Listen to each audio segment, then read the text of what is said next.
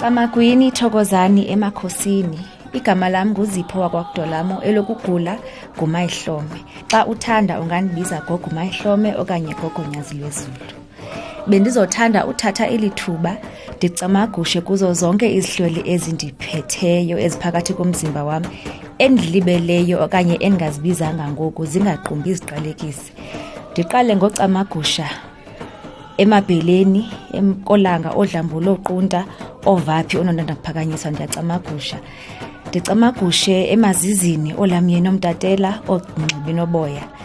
Ndicamagushe kombathane oxesibe ndingawalibelanga amampinga owawa obholokoqoshe. Camagushe kwisihlwele sandiphehlelelayo sandibeka ibhekile entloko nditsho kuthiyana uzengele unonkosi xa ndisitsho ndicamagushe. Camagushe ke kwisihlwele sotholo ondlangisa ndicamagushe kootita ongcwangule. Camagushe kwisihlwele sandifundisa uphakama esidlozi njalo ndithokozise kubaba wam umamntambo kantlangothe ngithi thokoza gogo. Ndithokozise kugogo mkhulu wami umapitsi kamahoto. Ndithi bayethe makhosi amakhulu makhosi ezizwe. Ndiyacamagusha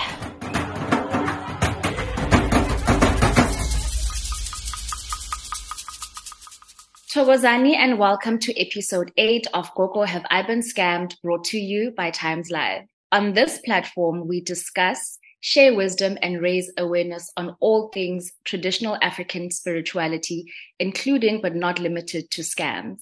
My name is Gogo Zipho Dolamo, and I am your host.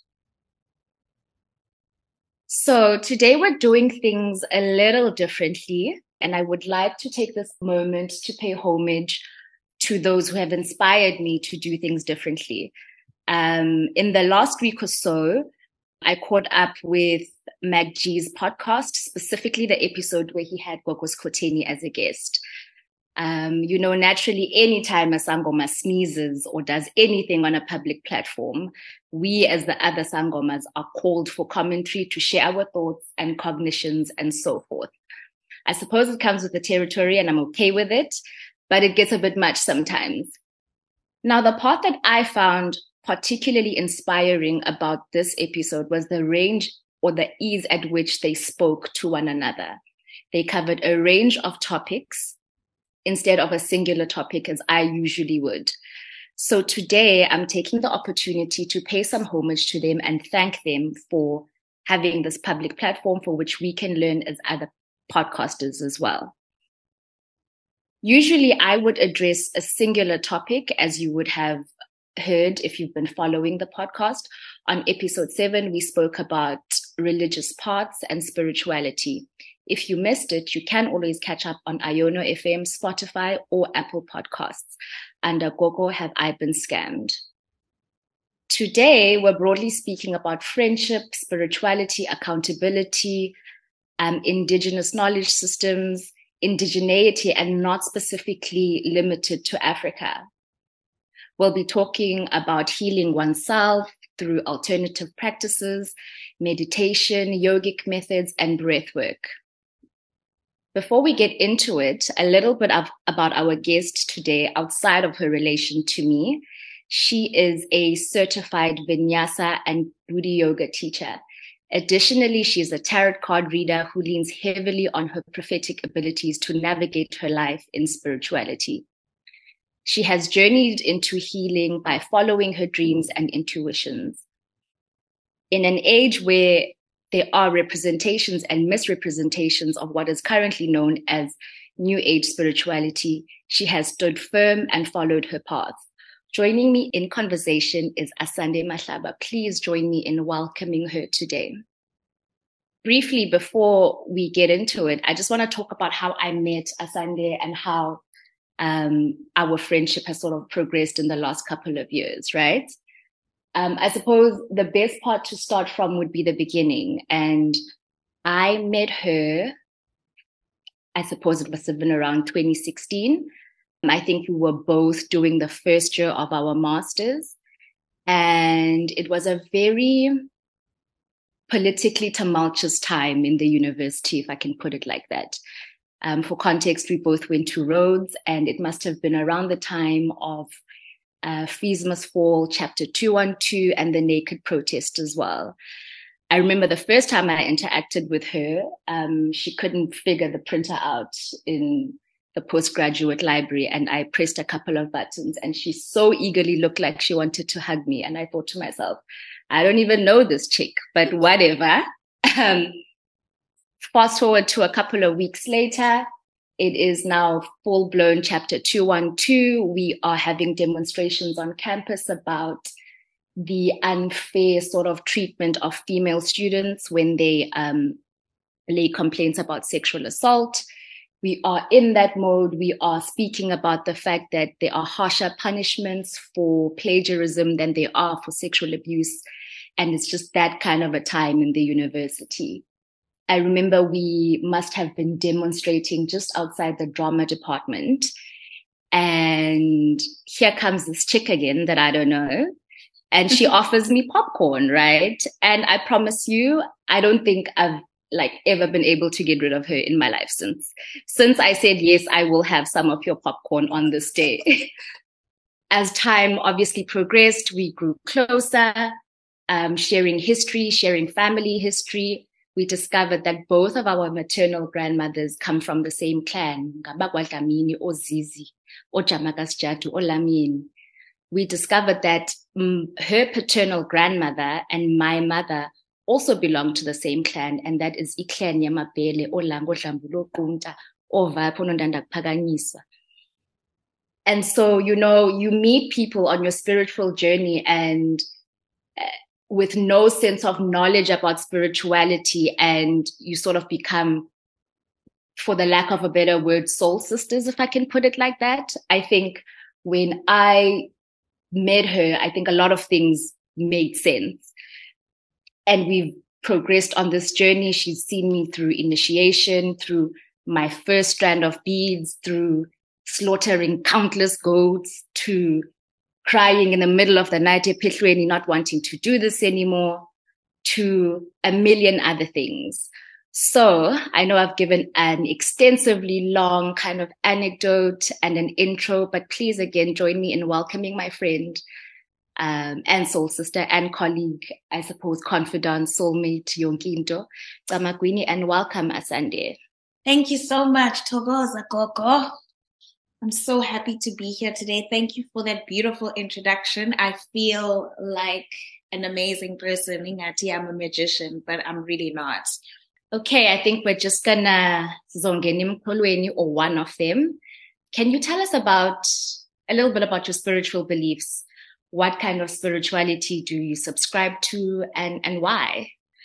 So I basically believe, you know, that there is a difference between being religious and being spiritual. Um, so I was brought up in a home where we went to church and things of that nature. So I definitely do believe in God. I feel like He's an overarching part of spirituality. Um, but because as a child, my mom, um, her mother, people used to dream and interpret certain things in dreams. Um, I started, you know, like learning about African spirituality in that way, and then got comfortable in the space of being able to express that side of my spirituality within the home. Um, and then obviously I got older and I started to view the world differently. Um, I started to view the world in the context of my moral beliefs, my political beliefs. And then eventually I found yoga and that whole like school of the yogic practice, Hinduism. Um, and then that also opened another kind of box of worms or whatever in astrology. So I kind of prescribed to everything. I don't want to say everything, but it's mostly like, you know, um, I have a lot of Hinduism. I, I, I practice a lot of African spirituality. I do pray every day to God. Um, and I also include angels, ancestors in that prayer. And then, yeah, and then I also subscribe to, you know, um, astrology, um, I use the movement of the moon in my spiritual practices a lot, my own spiritual work. Um, and that's just helped me just come closer or amalgamate everything um, as I move forward on this path. Interesting, interesting. And and you speak about yoga, right? So for the layperson, yoga is not necessarily linked to a spirituality, right? Can you talk us through that? What was the experience like for you? Um, what ties to spirituality did it give you? What kinds of freedoms and liberations did, did practicing in that space? What kind of liberations did it afford you? Yeah. Mm, okay. This is quite interesting. So when I found, when I was younger, I used to be a dancer. It was something that really made me happy, moving my body. And so as I got older, because of varsity and school and stuff, that kind of was pushed to the side. And um, funny enough, in the years that after I had met you in my master's, that's when I started doing yoga. And I got to this practice because um, Zipho took me to a Pilates class and she was so amped about it. And I was like, absolutely not. Like, this is just too much for me. I, I can't do this. Okay. so um, I then went to a yoga class. Um, and I really enjoyed my first class. It was really amazing. It was actually at Rhodes. And then um, after that, like I lost a friend to suicide, a childhood friend to suicide. And I remember like being so confused and like lost and like, you know, what is the meaning of life? Questioning a lot of things um, in my adult life and the things I know to be true to me and my realities. And I then went to a yoga class maybe a week after he had passed or a week after I had gone to his funeral. And I remember just being on my mat um, when they take you through the sequence at the end when they tell you to meditate. And I just started bawling, like crying, crying so much. And I was like, oh my gosh, like I released a lot um, that needed to be released in that moment. And that thereafter, I realized, okay, cool. I may be moving my body here, but intuitively, there's something else happening, right? Um, I feel like I'm getting something else. Um, so then I started to do yoga quite regularly, picked up some YouTube, YouTube, um, videos and started practicing, um, yoga regularly. And then at the same time, I was diving into the esoteric, so things like crystals and stuff. And my mom was a big, she was big on them at that time. The chakras, she's the one who came and taught me, like, do you know what this is? So yeah, so basically, that's how I started um, the journey. And then when I did my teacher training, I think it was just like full circle um, because for instance, like then it started to give me the actual knowledge as to why pra- people practice certain yogas, um, just everything. It's a lot of things. I can't get through it right now. um, I'll probably go into detail um, within the rest of the interview, but basically just taught me how just yoga by itself and the asanas or the poses that you do is literally like 10% it's like 0.0% of the actual whole practice of yoga um, as a school of thought, as a way of life. Um, and yeah, I learned about, you know, the eight limbs of yoga. So basically, like, I also learned how every kind of religious or spiritual system kind of has, you know, commandments that you should live by or a way of life that you mm. should adopt. And it was not different with yoga, you know? Obviously, those are not very I guess, rigid. Some people feel that they need to be rigid, but for me, it just allowed me to express just my love for movement and explore um, my spirituality. And um, that's when I actually started, you know, linking indigenous knowledge systems and going into deep diving into African spirituality and how this could relate to the yogic practice how you can offer more African nuance classes to people of color, etc. So yeah. That is, shoo, that is, that is a lot. but as I was listening to you and you speaking about, I suppose, suffering a tragedy and, and turning into some kind of spiritual and some kind of, um, some kind of practice that you can do for yourself to sort of ease your broken heart and to ease the pain, right? Mm. And for me, it sounds like an awakening of sorts, right? Mm. Um, However, we think and view awakenings in very single sided ways, right? We're very one sided ways. What do you say to people who only think about spirituality and the possibilities of awakening oneself outside of a traditional African school of thought? Because for all intent and purpose, you had gone to pursue some kind of healing, but in a different indigenous knowledge system, right? Mm. But in any case, an awakening was achieved.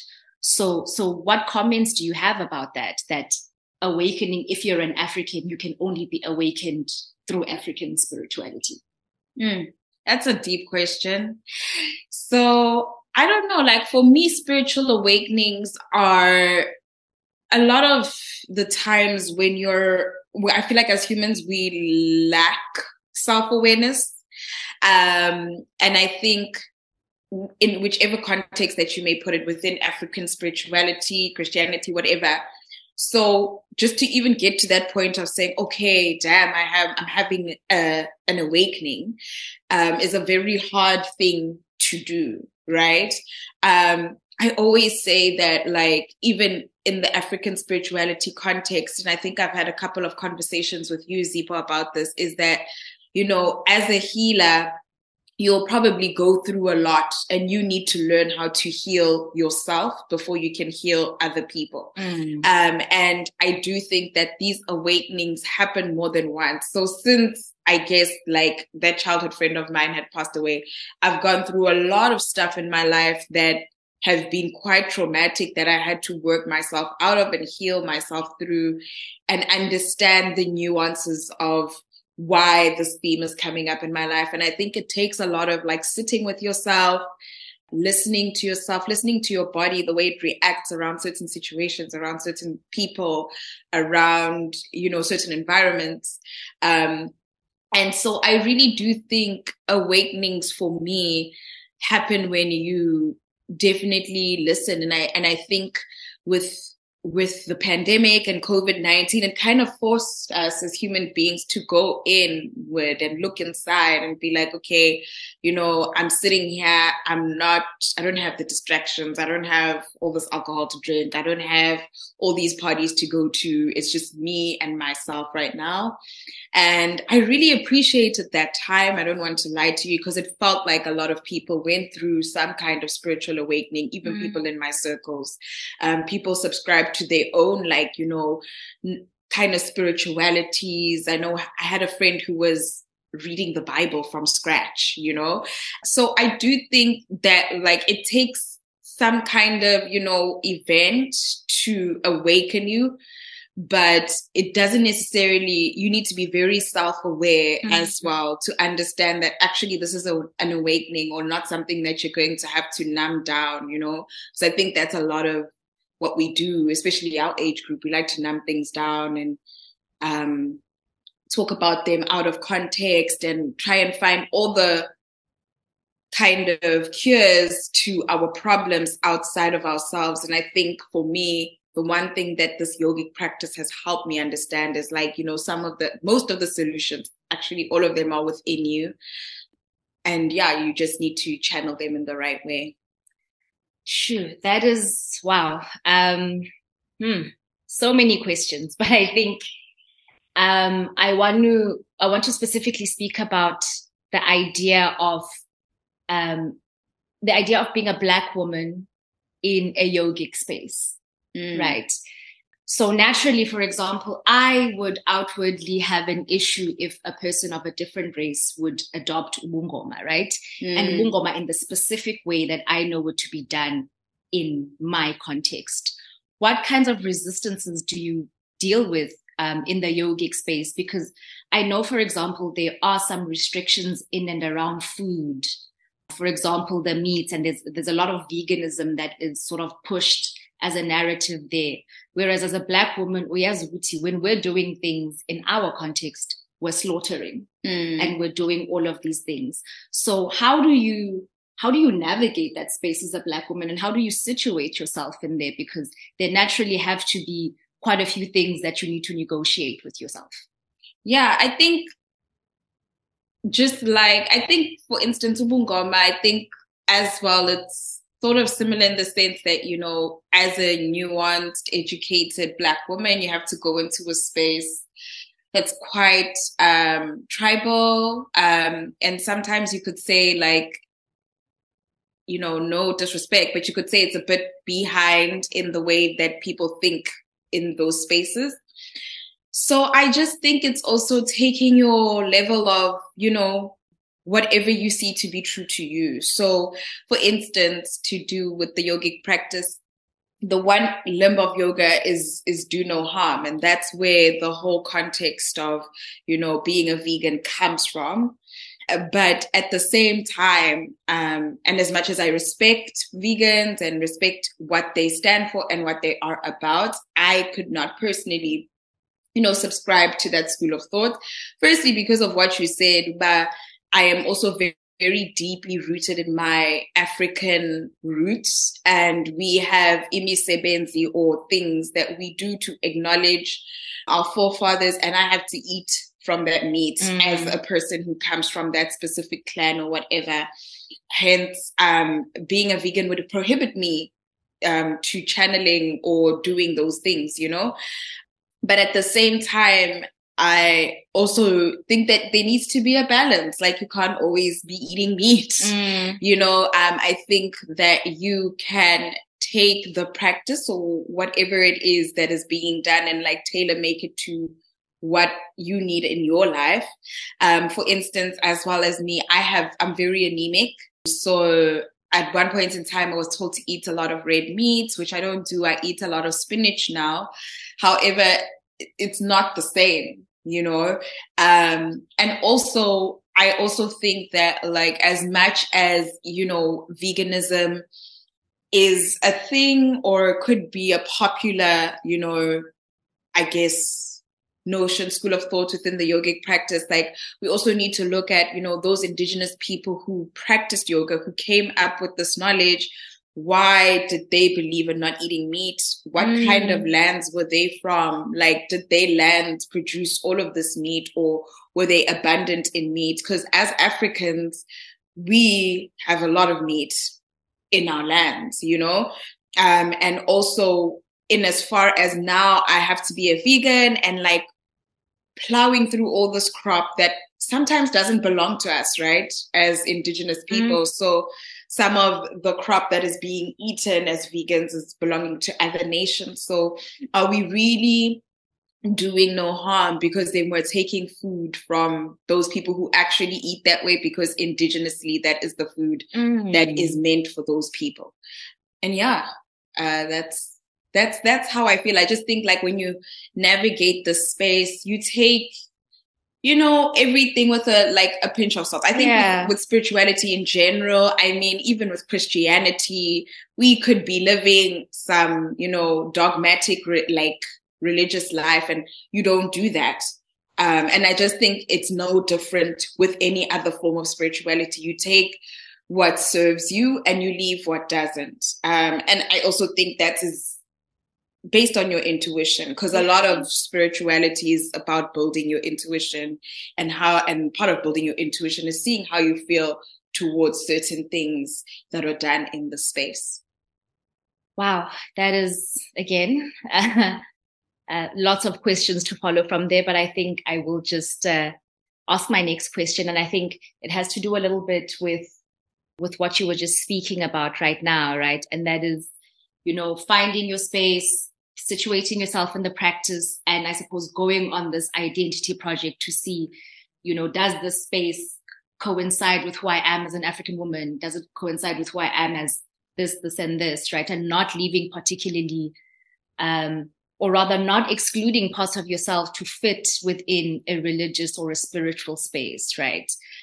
However, we still do tend to think that spirituality is a one size fits all, right? And I've been listening to you speaking about, and I suppose obviously with historical knowledge about the kinds of practices that you engage in and so forth. So when you are going to a healer, is there a specific kind of healer that you go to? Or do you go to different things for different, I mean, do you go to different people for different things, right? And just to give you a little bit of an example, so uh, when Demi and I were speaking, when my producer and I were speaking the other day, we spoke about going to different healers for different things, right? So if I'm in a point of turmoil, I will not only maybe just go to a sangoma, I will maybe go to a sangoma and a prophetess and maybe go see a, um, a psychic and so forth and so forth.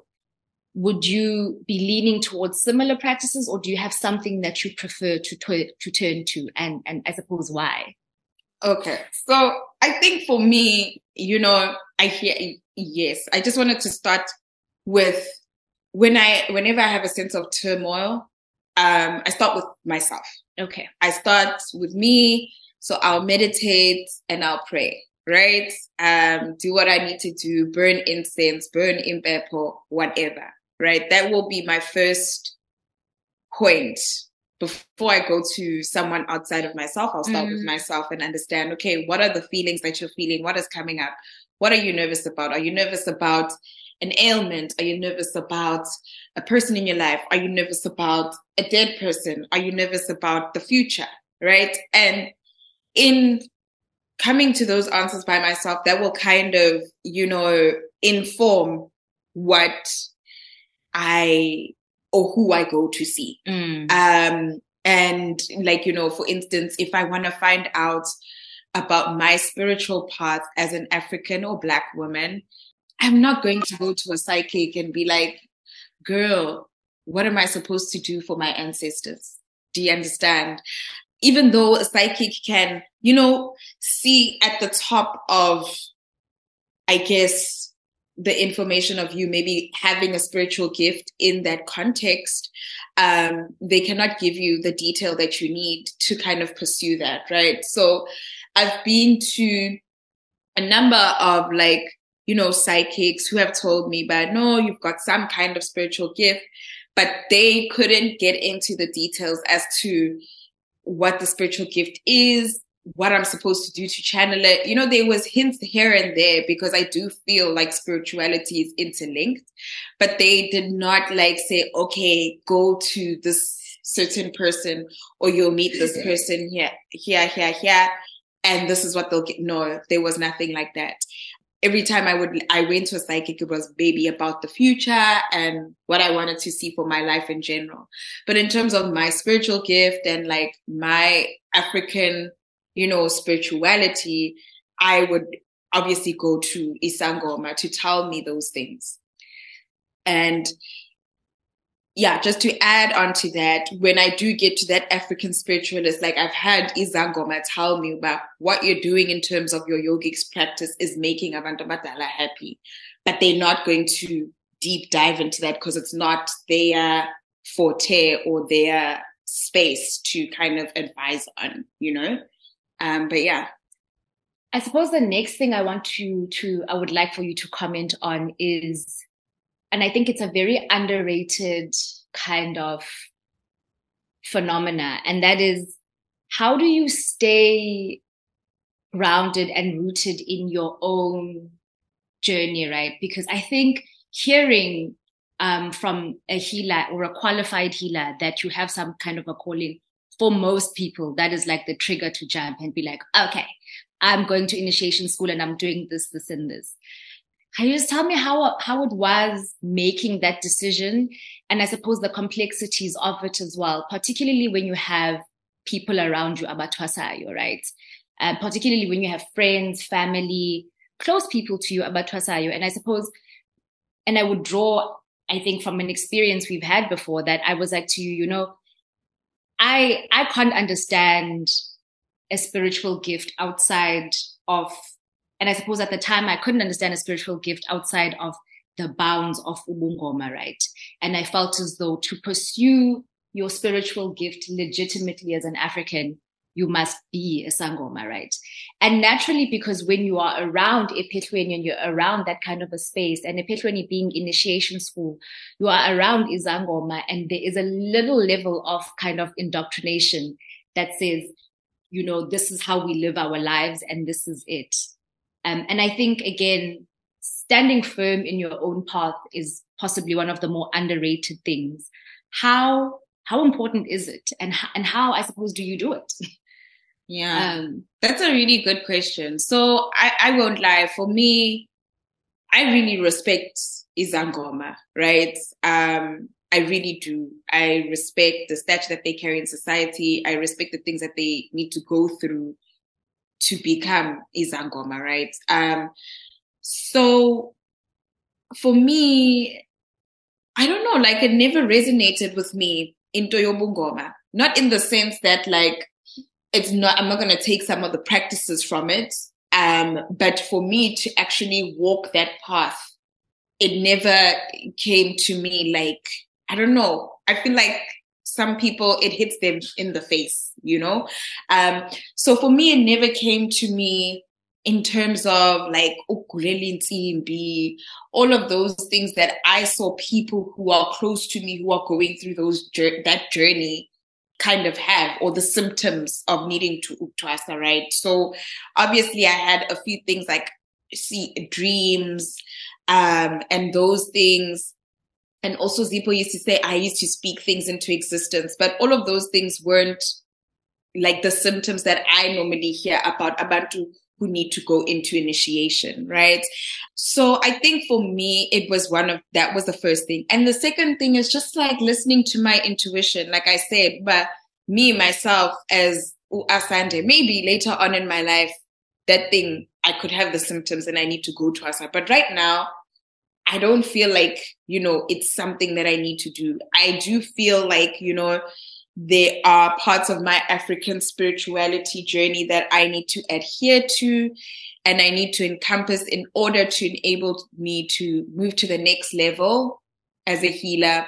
Um, and also to respect or pay the dues to the people that put me here in this space, right? Mm. But in terms of, you know, Ubungoma, it, it didn't resonate with me. And I think for me, it was just my intuition. It was just like every time somebody told me, okay, maybe you need to twasa or whatever, whatever, I'd be like, Mm-mm, I don't feel it in my bones, right? I, I really, I wish I could feel it and be like, and you know, I'm a very passionate person. So if I feel like I need to do something, I will definitely march on and do it.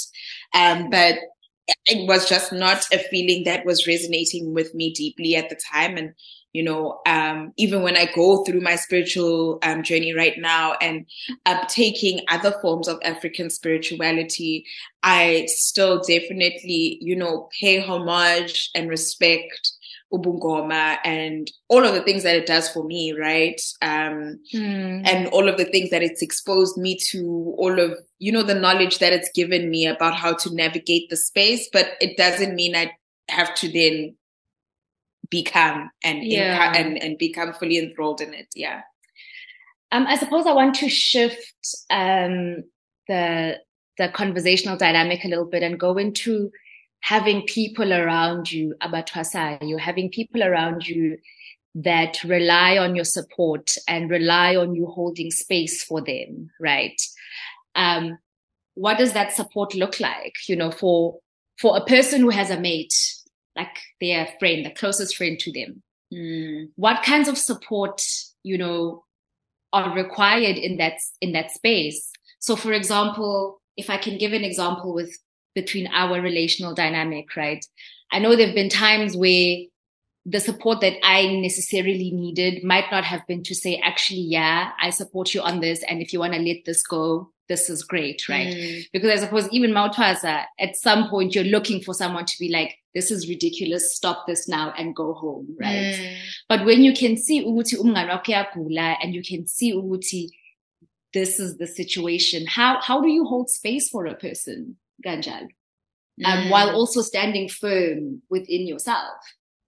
I mean, for me, yeah, I think once you delve into spirituality and friendship, it becomes a little bit more complicated um, in any space, you know. But in specific spaces like Ubungoma and stuff like that, for me, the one thing that I really I put myself in that situation like okay if I was trusting right now what kind of support would I want right and I think one of the first things that I kind of um came to my mind was I don't want to be judged.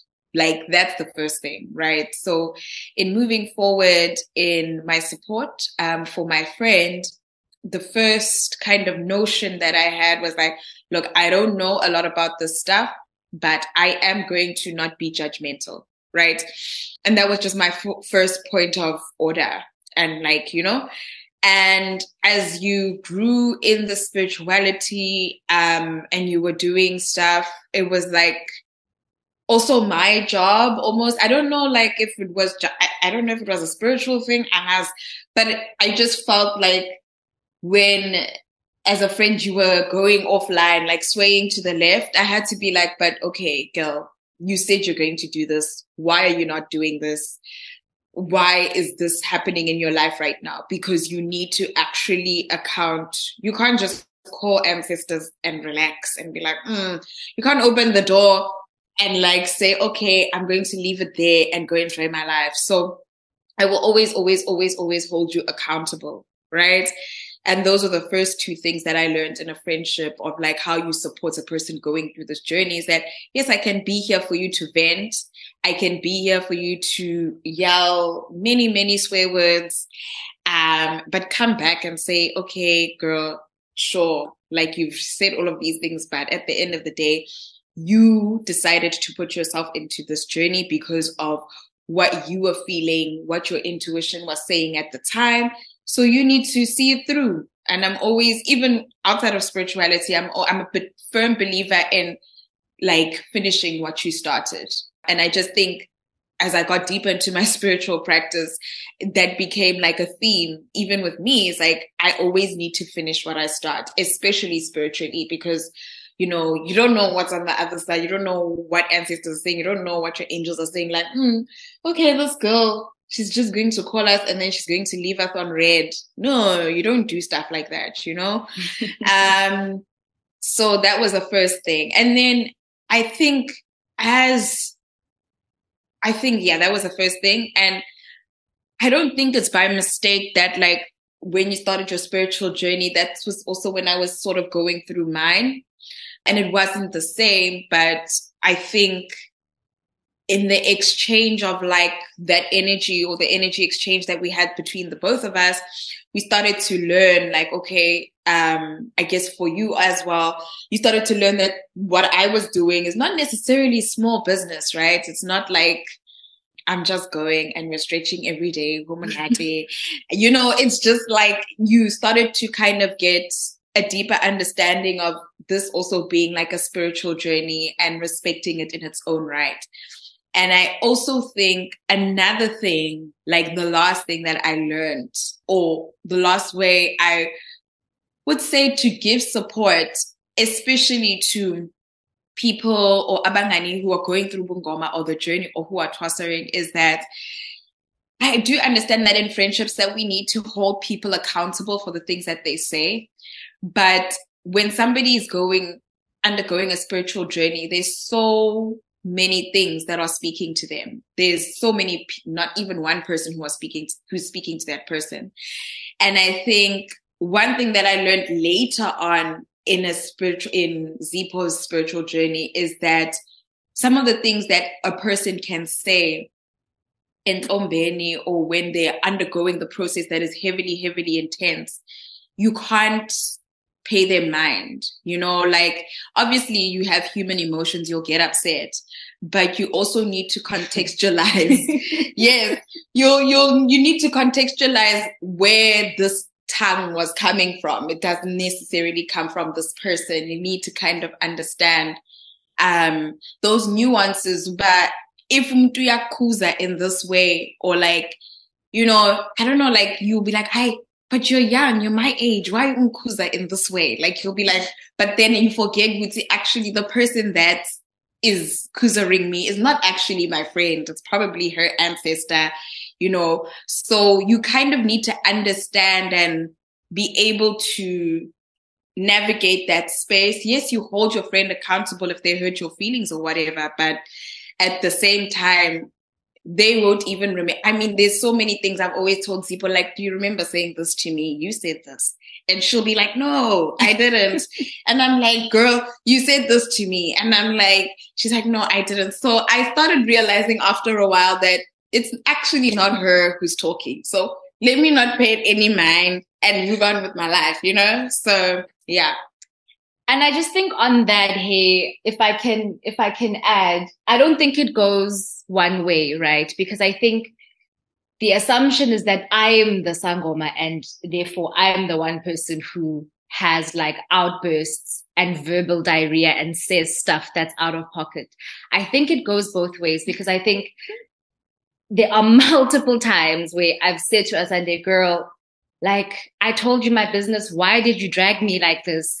And she's like, no, I never said that. I would never say that. And I'm just like, babes, you said A, B, and C, right? So I think that level of spirituality and that spirit and that ethos of Ukuzana goes both ways. I think when both people are spiritual, if I if I could liken it to a relationship that you have in initiation school, I would say it's the relationship that you have with your gobela. Every now every now and then your friend says something out of pocket and you need to take it with the spiritual beauty. Actually, it's not this person. that are possibly just being outward so i think yeah i think it goes both ways for me at least personally because even I think this morning I told her something she said to me that she does not remember. So I think, yeah, and it's usually, it's usually the spiritual stuff, the messages. And I, I mean, even the voice changes. So I know, for example, when Asande is speaking to me and when somebody else is speaking to me, right? And I think even having that language to be able to make that, those kinds of discernments um, would not have been possible I suppose, without our interaction. And I'd just like to backtrack a bit. So, for those who followed my work and who followed the column and the podcast, I speak extensively about not having the language of African spirituality until very late in in my life, right? Well, in relation to where I am right now, I suppose. But it was in my early 20s where I started to really have the language of African spirituality and to sort of even engage and think about it as something um, that is possible and, and that happens. And I think it also happened for me in a context of friendship, right? I speak about this extensively a bit as well, that, you know, I was in a, in a group of friends and when my awakening was happening, it was happening in the midst of people. So I would dream about very intimate things happening in people's lives and I think even then, Asande was the only person that I trusted because she used to, I mean, for the lack of a better word, she used to talk about all this hippie stuff, right? She would like speak about, I mean, she would walk barefoot in Grahamstown. And I just used to think to myself, you know, which black chick is walking barefoot, but whatever, right? so she had a very alternative lifestyle. And I think an alternative lifestyle with a capital A, right? Because yeah, I think even in trying to figure out my spirituality and trying to find ways to cope, there has been a level of safety that's been created in the spiritual friendship that we have in the sense that if I'm struggling with something, if I'm like, yo, Chomi, I can't sleep, or Chomi, I'm struggling with this, because she's a healer, and, and many people may not necessarily um, understand the magnitude of this, but because she's a healer, I go to her and I say, Chomi, please help me with some that is usually my request right? And i think if anything the interaction has shown uguti um, spirituality is possibly one of the broadest things in existence. And i think we need to definitely find ways to to self journey into spirituality. And I know it's very cringe, Makulunyang is self journeying. I, I possibly am one of those sangomas as well, who is very apprehensive to the idea of journeying for self because it creates some kinds of issues. And I think we've discussed them a bit, Asande. But when people refer to you, what do you prefer to be called? Because naturally, being a healer and a spiritual person, I suppose the only frame that we understand healing is through through Ubungoma. Mm. So how do you mm. feel when people call you Gogo? Or if people are like, Thokozani Gogo, what kind of sensation is that? Because naturally, again, you're a healer, but you're not the healer, Elizwa Gogo. So, mm.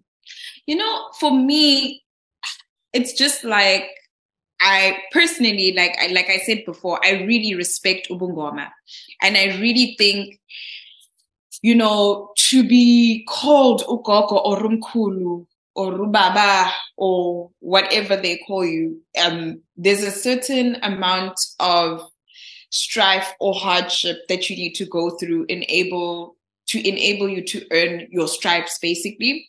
So when somebody calls me ugogo i kind of am apprehensive um you know because i'm just like i don't know. I i didn't sit in the bush and have a tent in the forest and yay epsugu i did not do that right so um I feel very apprehensive about it. Like I, I, I feel like that Ubungoma carries a certain amount of respect.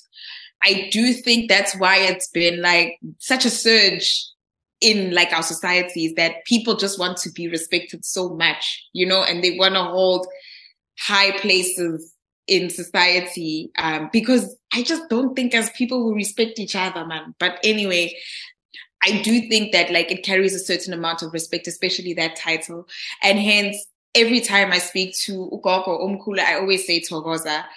Even when I'm typing a message, I'll be like Thokoza, you know, because I'm just like, it's a certain amount of respect that I need to pay homage to. In the same sense, if, for instance, like I've been called a Gogo by a person who knows I'm not a Gogo and is also a very spiritual person, right? So in the same sense, like if that's the aura that they're reading off of me, cool. Like go off. You're seeing the people that I'm working with. Enjoy your life. You know, um, I'm not going to stop you from doing it. But in the same sense, I'm going to tell you, I'm not a sangoma. I'm, I haven't done that. And I even remember like this person who called me Gogo was actually your auntie at your dwaso. She was like, Thokozani Gogo. I was like, sister. I'm like, sister, who are you talking to? Are you talking to this person? Who? She's like, no, you girl. I was like, ah, ah, ah.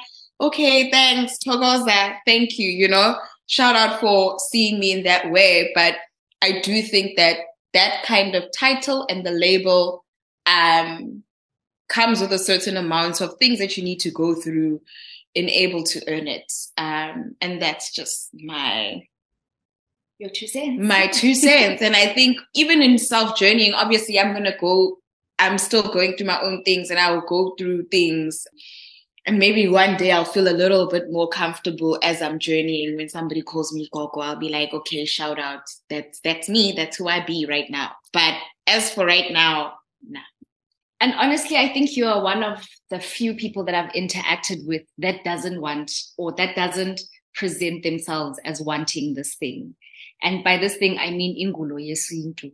More often than not, and I think this was covered in an interview that I watched recently, that people go to Izangoma looking for a calling, mm. looking for a sangoma that will say, mm. uyatwasa and utwasa lagimi and ela ekaya nge 30,000. Mm. Do you know what I'm saying? So I think it is, it is, it is a breath of fresh air to to to meet someone and to exist with someone who doesn't want this thing. And i suppose you would kind of have to be kind of a little bit crazy to want this having witnessed it bar for bar. Yeah. Yeah. Yeah. Yeah. No definitely. I think for me i just think you know even in the space of like you going through what you're going through and like sharing those things with me. I was like, I la ziakala. it's deep. Yeah, I don't want to be going to if I don't need to be in a forest at night. Trust I'm going to choose not to be. But what I what I will not do is say that I earned the stripes. Like I was in the forest at night. And what I really dislike in this day and age is people who take up this journey and do not do it justice, you know, and they do not move in that way. I mean, I do think that like spirituality, there's a lot of nuances and you guys, you can have your own beliefs and your own realities that impact it. But what I, I, I really do not like is people who open that door and think you can leave oaks on red and continue with your life like everything is going to be okay.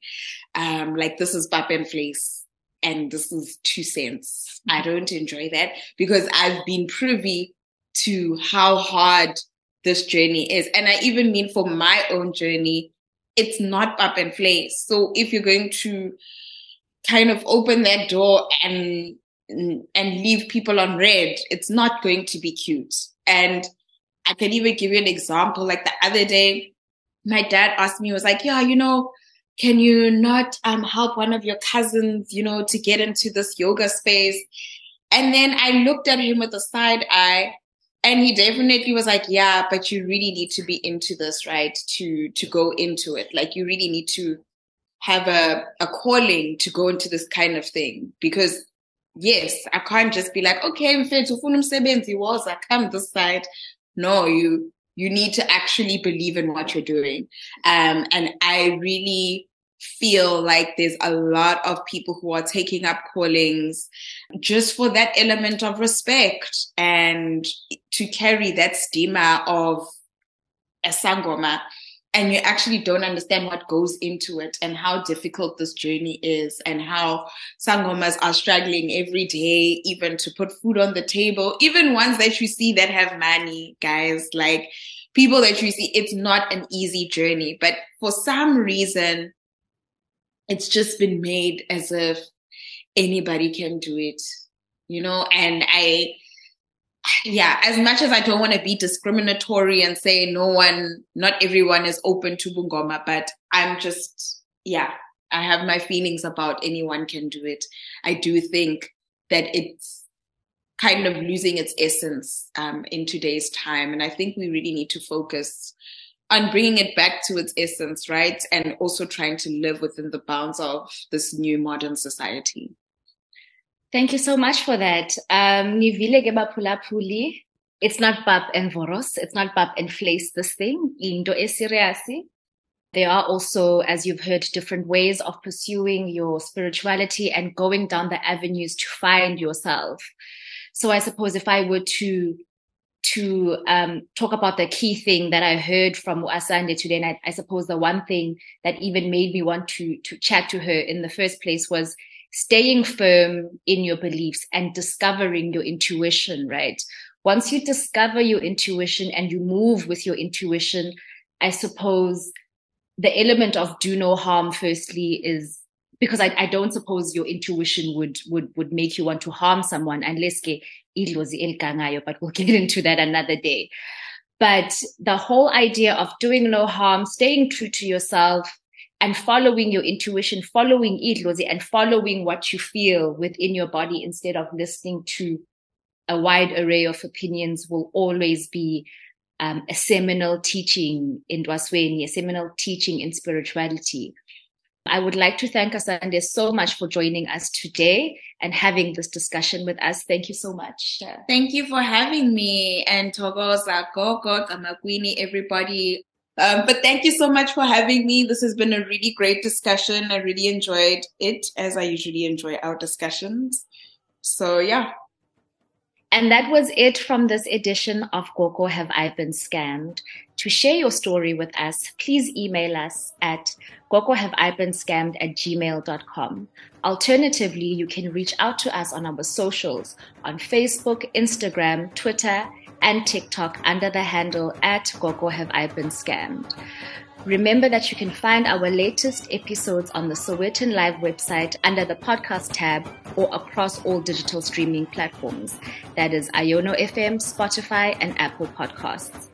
Gogo Have I Been Scammed is a TimesLIVE production, and our producer is Demi Luzo.